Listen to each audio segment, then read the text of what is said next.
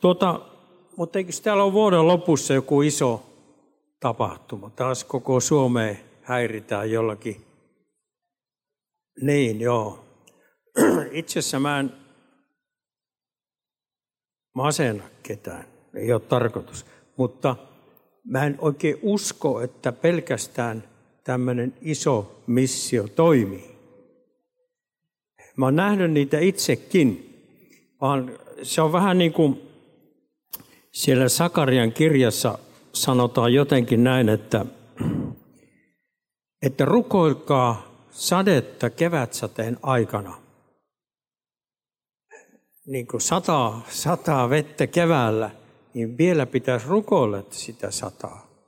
Mutta siinä on tämä ajatus, että sadetta ei tule sinne, missä ei rukoilla. Ja mä uskon näin, että tuo missio toimii, jos seurakunnat rukoilee ja omalta kohdaltaan tavallaan rukouksessa muuttuvat. Heistä tulee välineitä herätyksessä. Me ei olla valmiita, jos se Jumala meidän sydäntä valmista kaikkiin tilanteisiin, mitä hän on itse ajatellut. Ja sen tähden rukoillaan, oli mikä tahansa kampanja, että me olemme kyvykkäitä toimimaan siinä. No, tämmöinen ajatus, mutta me emme ole täällä silloin. Mulla on ollut mielessä sellainen tällainen asia kuin kehotus ja rohkaisu. Itse asiassa mä olen varmaan elämässäni monenlaista evankelin tapahtumissa ollut ja joskus musta tuntuu, että jotkut yrittää masentaa meitä. niin osoittaa koko ajan sinun heikkouttas, huonouttas. En mä vieläkään ymmärrä, että mitä tarkoitusta sillä on. Tietysti se voi olla näin, että jotkut pelkää, että jos ihmiset on hyvin vapaita, niin ne lähtee omille teille ja pidetään niitä tällä tavalla vähän niin kuin kuosissa, pienellä kurilla ja lailla. Mutta on aika hy- ihminen, joka laki lain alla, on aika hyödytön Jumalan valtakuntaa. Mutta sen takia mä aina näen, että meidän tulee rohkaista toisiamme. Ja mä luen täältä, kun tässä tapailen, mitä meinaan sanoa, niin erään raamattu jakeenkin vielä. Täältä Tessalonikas kirjeestä. Tessalonikas seurakuntahan oli vainottu seurakunta. Ja jos luet tätä kirjettä, niin Paavali tahtoi rohkaista heitä joka käänteessä.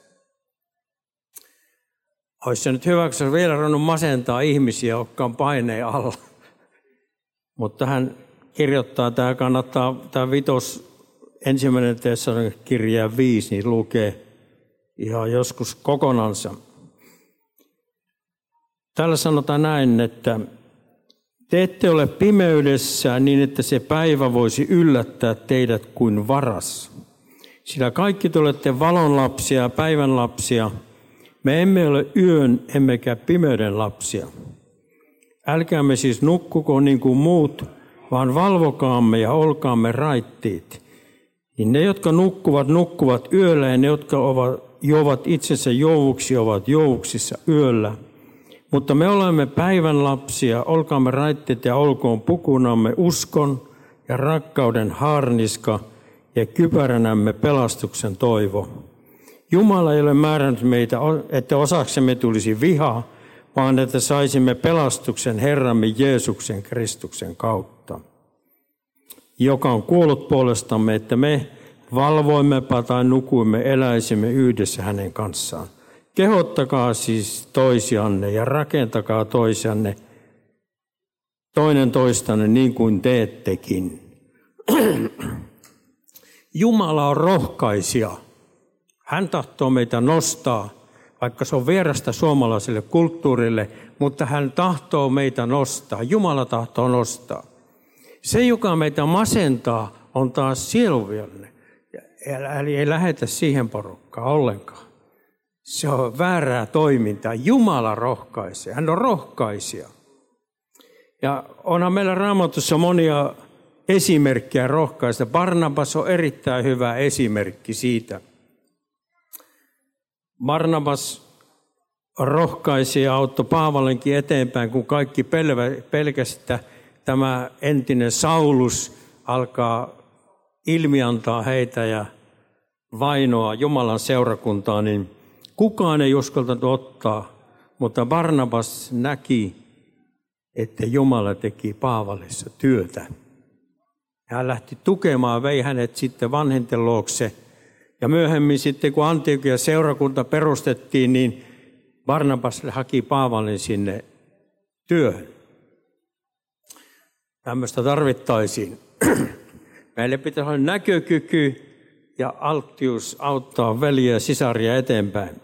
Me tarvitaan rohkaisua. Pietari kirjoittaa, että sieluvihannen kulkee ympäri kuin kiljuva jalopeura, etsien kenen saisi niellä. Sekin on aivan totta. Sieluvihannen piirittää ja katsoo, mistä löytyy heikkoja kohtia iskeäkseen, saadakseen meidät pysähtymään, masentumaan, näkemään tilanteen toivottomaksi.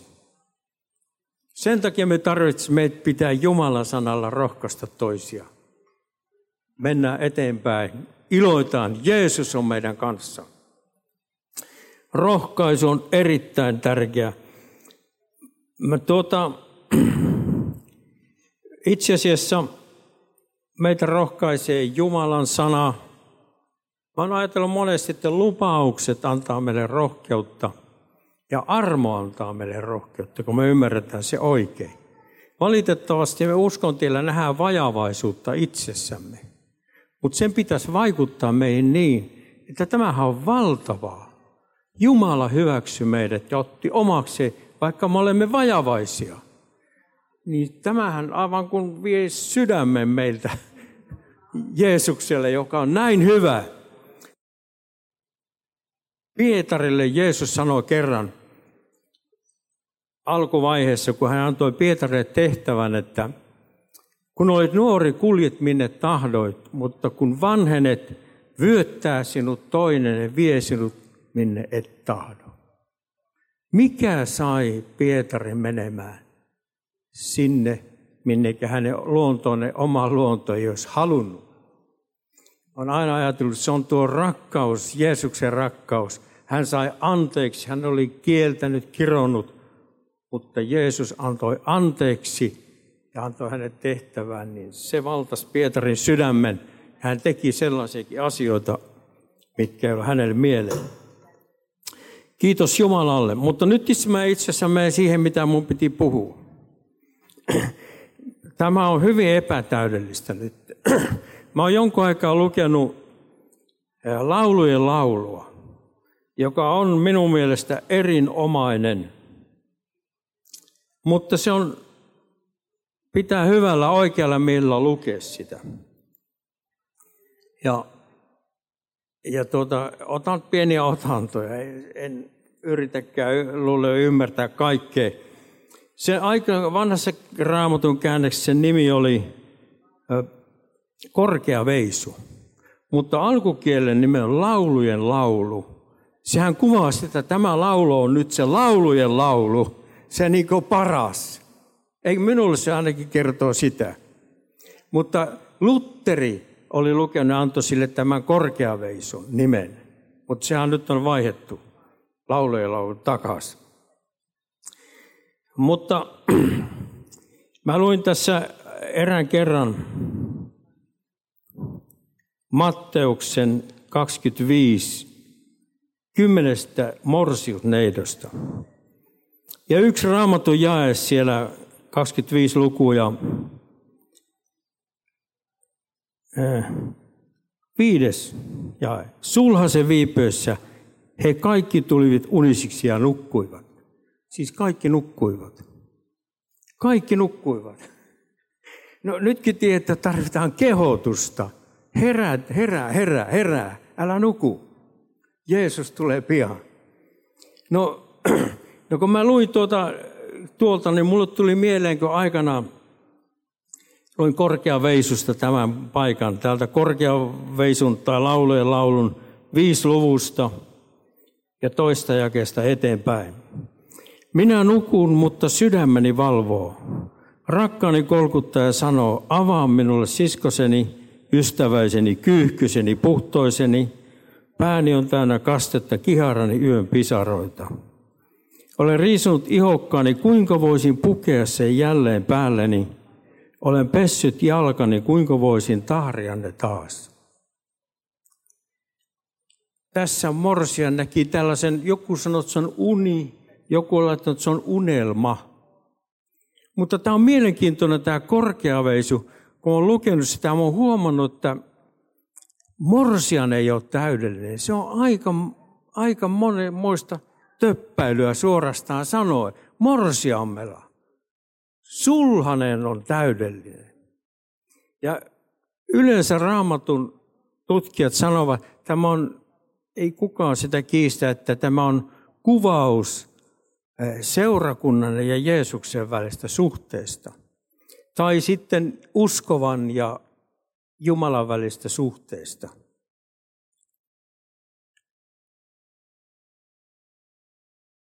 Ja ihan parhaimmillaan kuvailee sitä. Mutta yllätys oli tämä, että se morsian on aika monen. Mutta, mutta sitten kuinka ylkä näki tuo morsiamen, se on taas ihan toinen asia tässä. Morsian nukkui, mutta sydän valvoi. Onkohan näiden neitseen uni vähän samanlaista? Kaikki nukkuu, mutta joidenkin sydän kuitenkin valvoi. Koska ne oli heti valmiita, kun huuto kuului. Niillä oli kaikki tarvittava. Kyllä heidän sydämensä valvoi. Mutta se varmaan rupeaa unettaan, kun pitkä aika kuluu, niin morsiamelle käy, että hän pitkästi tai jotakin tapahtuu siinä. Kun tässä luetaan näin, että, että kun sulhanen kolkutti, niin hän vastasi tähän morsia, että mä oon riisunut vaatteeni, mä oon nukkumassa. Mä nukun täällä. Ottanut oikein kunnon unet ja ei mistään enää tiedä mitään. Eikö niin? Ja vielä kun on jalatkin pesty, eihän minä enää niitä sotke. Mutta muistatteko te Johanneksen, Johannes, kun Jeesus pesi opetuslasten jalkoja?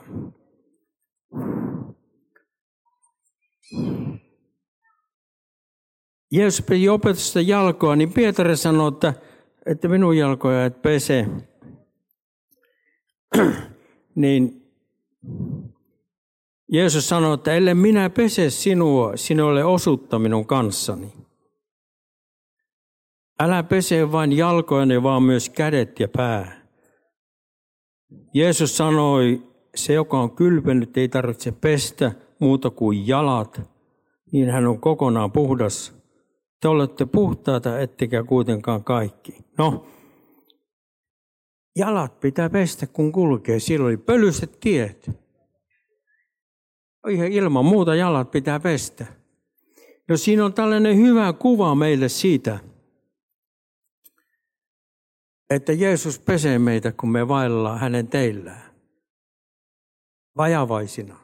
Morsian oli kyllä nyt tuota tullut liian fiiniksi jotenkin, jos näin sanotaan. Ajatelkaa, minäkö vielä sotkisin jalkani tässä? Justi on pesty. Tämä näin voi käydä meille, että me ei enää meistä tulee, että ai ei mä mene tonne, kun siinä voi jotenkin tahraantua. Tai mä en ole täydellinen, mä en voi oikein tehdä sitä. Siinä voi, niin kuin, ei se mene ihan oikein. Mutta Jeesus pesee jalat. Ajatelkaa, Jeesus itse pesee meidän jalat, kun me vaelletaan ja välillä töppäillään ja tehdään virheitä. Mutta ei se, hän on varautunut siihen kaikkeen. Hän pesee meidän jalat. Morsian oli joutunut pois oikeasta, jos näin sanotaan. Ei enää, hän oli, ajatelkaa kuinka erilainen oli. Laitoinkohan mä tänne, kun Nehemian kirjassa sanotaan näin. Ne rakensivat siellä Jerusalemia, muuria, niin sanotaan, että Nehemia antoi määräystä, jokainen yöpyköön palveluinen Jerusalemissa – että kaikki voisivat olla apunamme yöllä vartioimassa ja päivällä tekemässä työtä.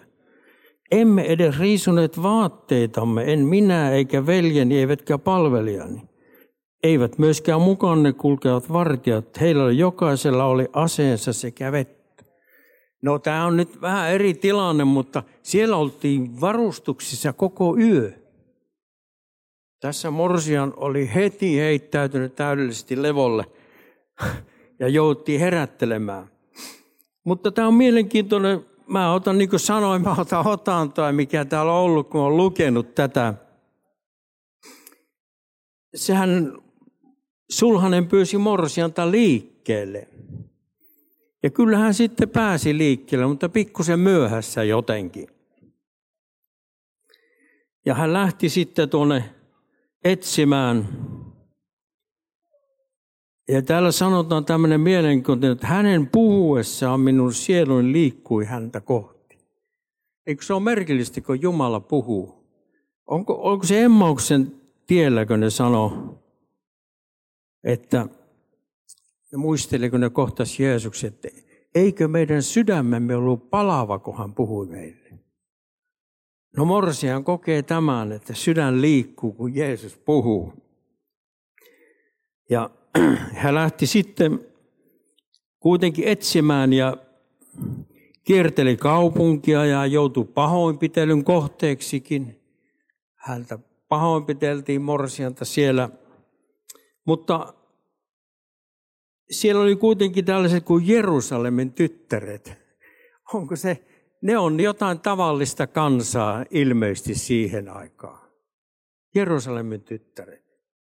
Ja ne kysyy, että täällä näin, että miten sinun rakkaasi on muita parempi?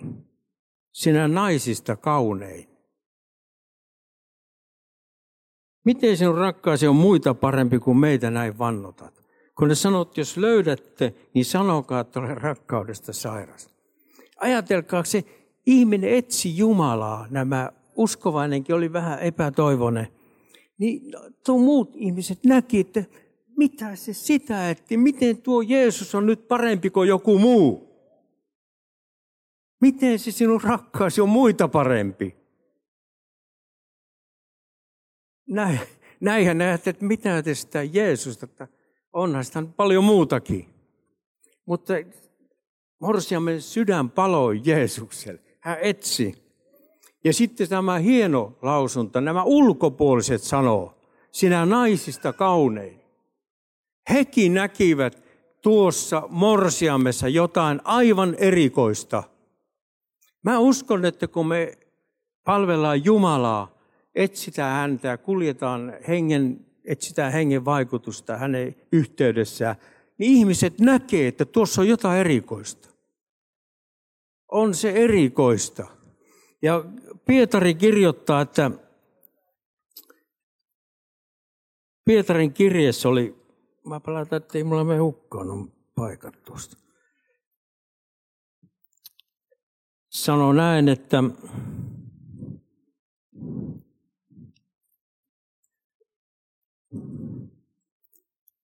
Eläkää nuhteettomasti pakanoiden keskellä, jotta he, vaikka panettelisivatkin teitä pahantekijöiksi, näkisivät hyvän tekonne ja ylistäisivät Jumalaa etsikon päivänä. Ei kumma. Sitten kun Jumala alkaa ihmisille puhumaan, herättelee heitä, niin alkaa näkemään uskovissa jotain hyvää. Onpa tuo morsian kaunis. Se onkin erilainen kuin tämä maailma. Ne näkee jotakin siinä. Ja nämä Jerusalemin tyttäretkin sen näkivät. Ja he joutuivat herätykseen ja sanotaan, täällä sanotaan kuudes luku ensimmäinen ja kysyn, minne on rakkaasi mennyt sinä naisista kauneen, minne on rakkaasi lähtenyt, että voisimme etsiä häntä yhdessä. Hän lähti mukaan. Kyllä se seurakunnan vaikutus ja uskovan vaikutus olla voimakas. Ei se aina ole, mutta etsikon päivänä etsikon päivänä. Silloin he näkevät sen. Mutta mielenkiintoinen on, tämä täällä sanotaan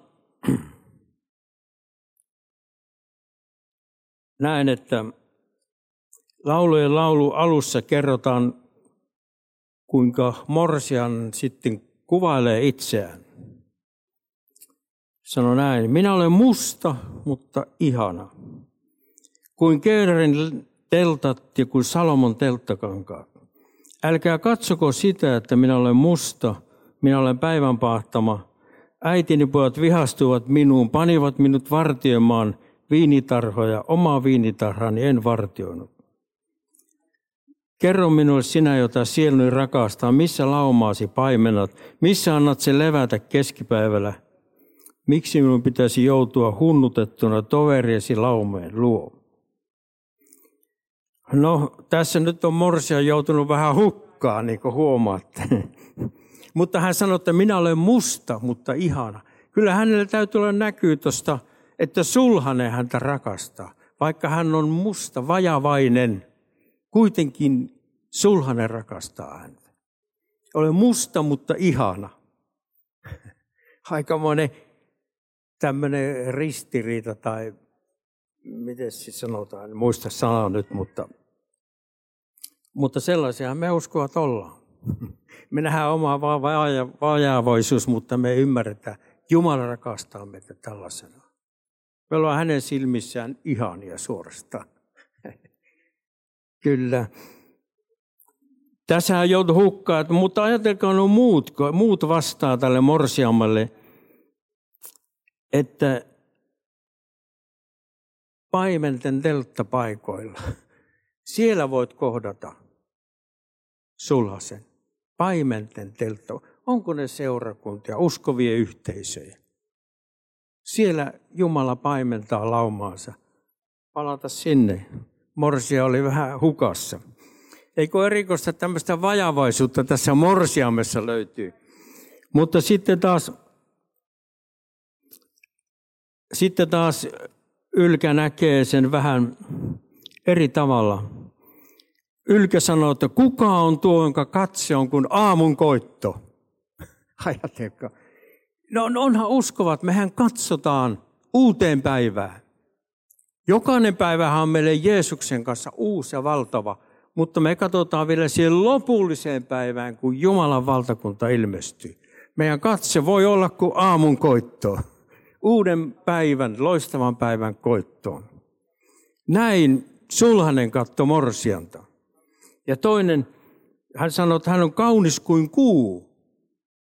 No kuuhan on eloton taivaan kappale. Se on ihan pimeä. Ja ainoa, että jos se on valo, niin se on aurinko, joka heijastaa valonsa siihen.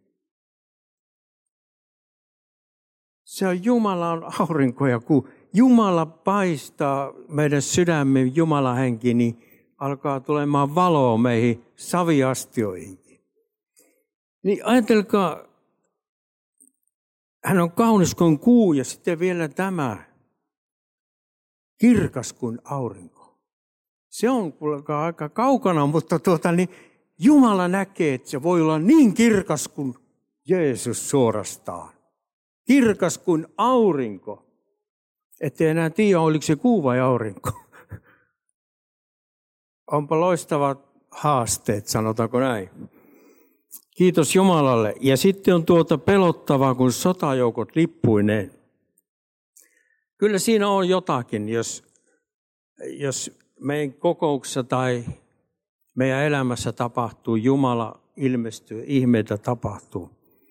Alkuseurakunnan aikana, kun parani sairaita, niin syntyi semmoinen pelko, siis semmoinen ter- arkuus, että nämähän on jotakin aivan erikoista porukkaa tämä. Eihän niin uskalla liittyä mitenkään vilpillisesti. Syntyi semmoinen kunnioitus, nämä on pelottavia, kun sotajoukot lippuineen. Ja uskon näin, että se uskomattomalle ihmisellekin synnyttyy sellainen kunnioitus, kun hän näkee, että Jumala ilmestyy meidän keskuudessa.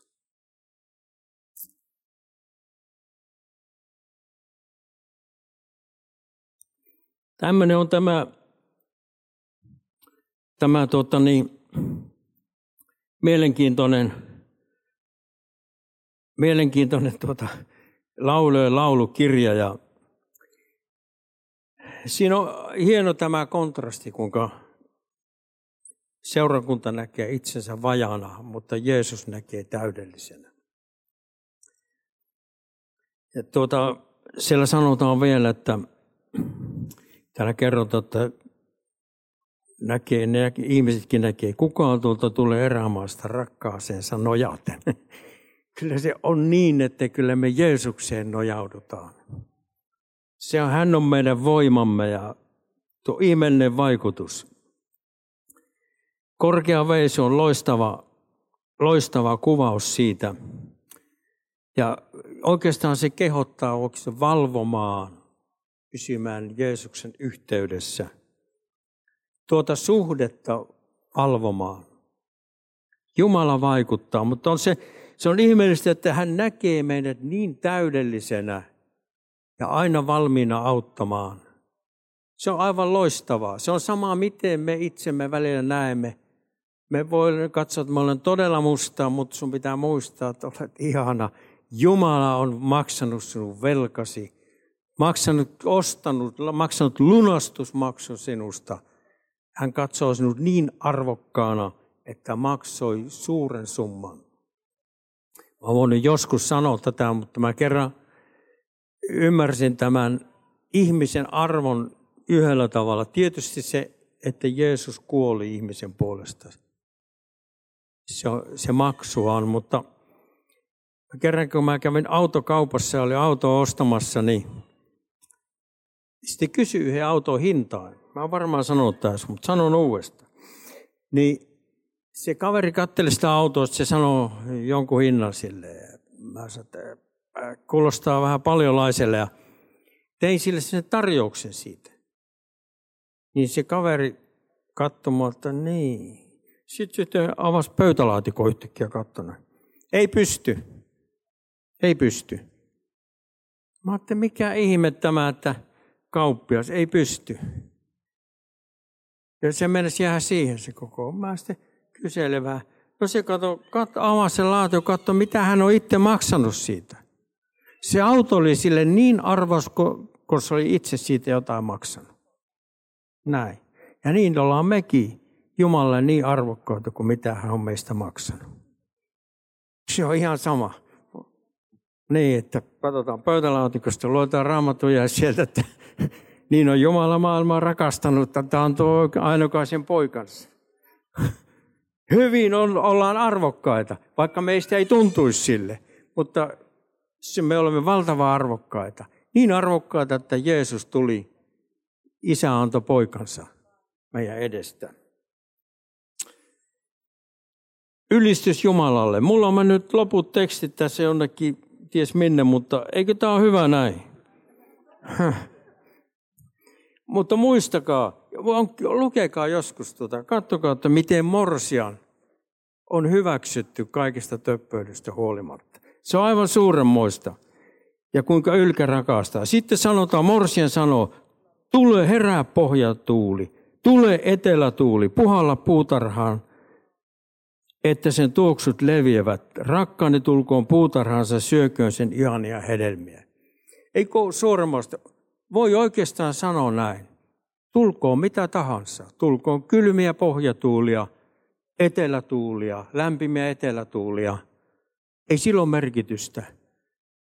Sieltä tulvahtaa uskon, uskon ilmaus, luottamus Jeesukseen, kaikkiin olosuhteisiin. Sieltä tulvahtaa sieltä Jumalan puutarhasta, vaikka sinne tulee myrskytuulikin. Se kestää, se pohja. On erikoista, apostolien teossahan tuli vainot siinä alkuseurakunnan aikana ja ne hajantu kaikki ympärinsä. Ja sitten sanotaan, että ne siellä rupesi julistamaan evankeliumia, minne olivat lähteneet, ja syntyi Antiokian seurakunta esimerkiksi. Ei ne kylmät tuulet aina niin huonoa tee. Ne pani evankeliumin liikkeelle. Siellä tulvahti oikein evankeliumi sinne ympäristöön ja tuli pakana seurakunta. Ja mehän ollaan kaikki pakanoita, että tämähän on meille aivan loistavaa.